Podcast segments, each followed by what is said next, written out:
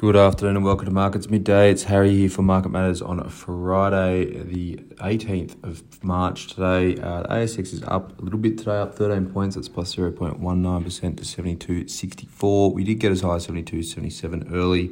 Been chopping around pretty much evens and, and up about up about 20 points since uh, pretty much the open. Um, in terms of the sectors, resources doing a bit better today. Energy's up 1.92%, materials up 1.26% pretty broad-based rally in commodities overnight, helping those two sectors higher today. In terms of the worst sectors, discretionary is down 0.78% and healthcare is down 0.66%. Uh, the best stock on the ASX 200 is Paladin PDN up 8.28%. Uh, Block SQ2 is up 7.57%, and Zip Z1P up 5.08%. The weaker stocks, Megaport MP1 is down 7.34%, Abacus ABP down 5.2%. We'll talk about both of those in just a moment. And Star Entertainment SGR is down 3.78% um, as we speak. Um, starting off with Megaport, obviously down pretty heavily today, down um, about 7.5%. The Megaport chairman has sold 3 million shares overnight. It's about a $39 million block trade going through at 1305. Stock's a little bit above that at the moment, um, but obviously did get smacked um, to around that, uh, block trade level um, early in the session. Um, so Bevan Slattery is his name. Slattery has been slowly edging out of his Megaport shares over the last couple of years.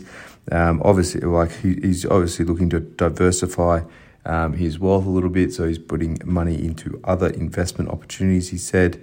Um, the price was a 4% discount to the five day VWAP, was about an 8% discount to last. Um, it was about just under 2% of the total shares on issue for Megaport. So was a big chunk of Megaport shares. Um, Slattery still holds around 5%. He said he's not going to touch his the rest of his stake uh, for at least another six months. Um, but, you know, as, as, as, we've seen over the last couple of years, he's been just letting a few go here and there when he can. Um, so no mention of any issues in terms of guidance or anything like that coming through as well. That would likely have been dis- disclosed um, with a block of this size. Uh, but obviously, it doesn't give a lot of confidence to the market of um, how that business is performing. If your biggest shareholder is letting some go, um, also means that um, a lot of institutional investors now have their fill in terms of Megaport shares. So um, won't need to be buying as much on market at the moment, given that block's gone through overnight there. But um, Megaport, like I said, down about 7.5% at the moment. Another one, Abacus ABP, it's down 5.2%. They've completed a short and sharp $200 million raise overnight. There'll be an SPP on the back of that as well to raise another about 15 million bucks.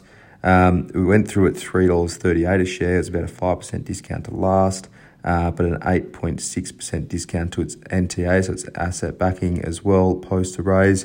Um, the stock's currently trading pretty much at the price it's been in and out of uh, positive territory to reverse that uh, raise price overnight.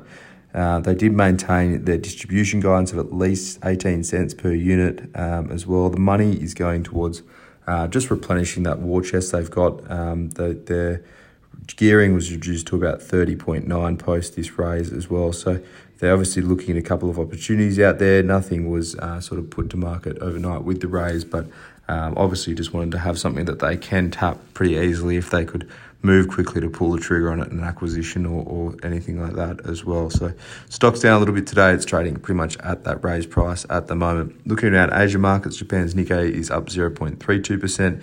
US futures are up. Uh, sorry, US futures are down at the moment. Surprisingly, S and P futures down zero point six one percent. Nasdaq futures down to zero point eight eight percent.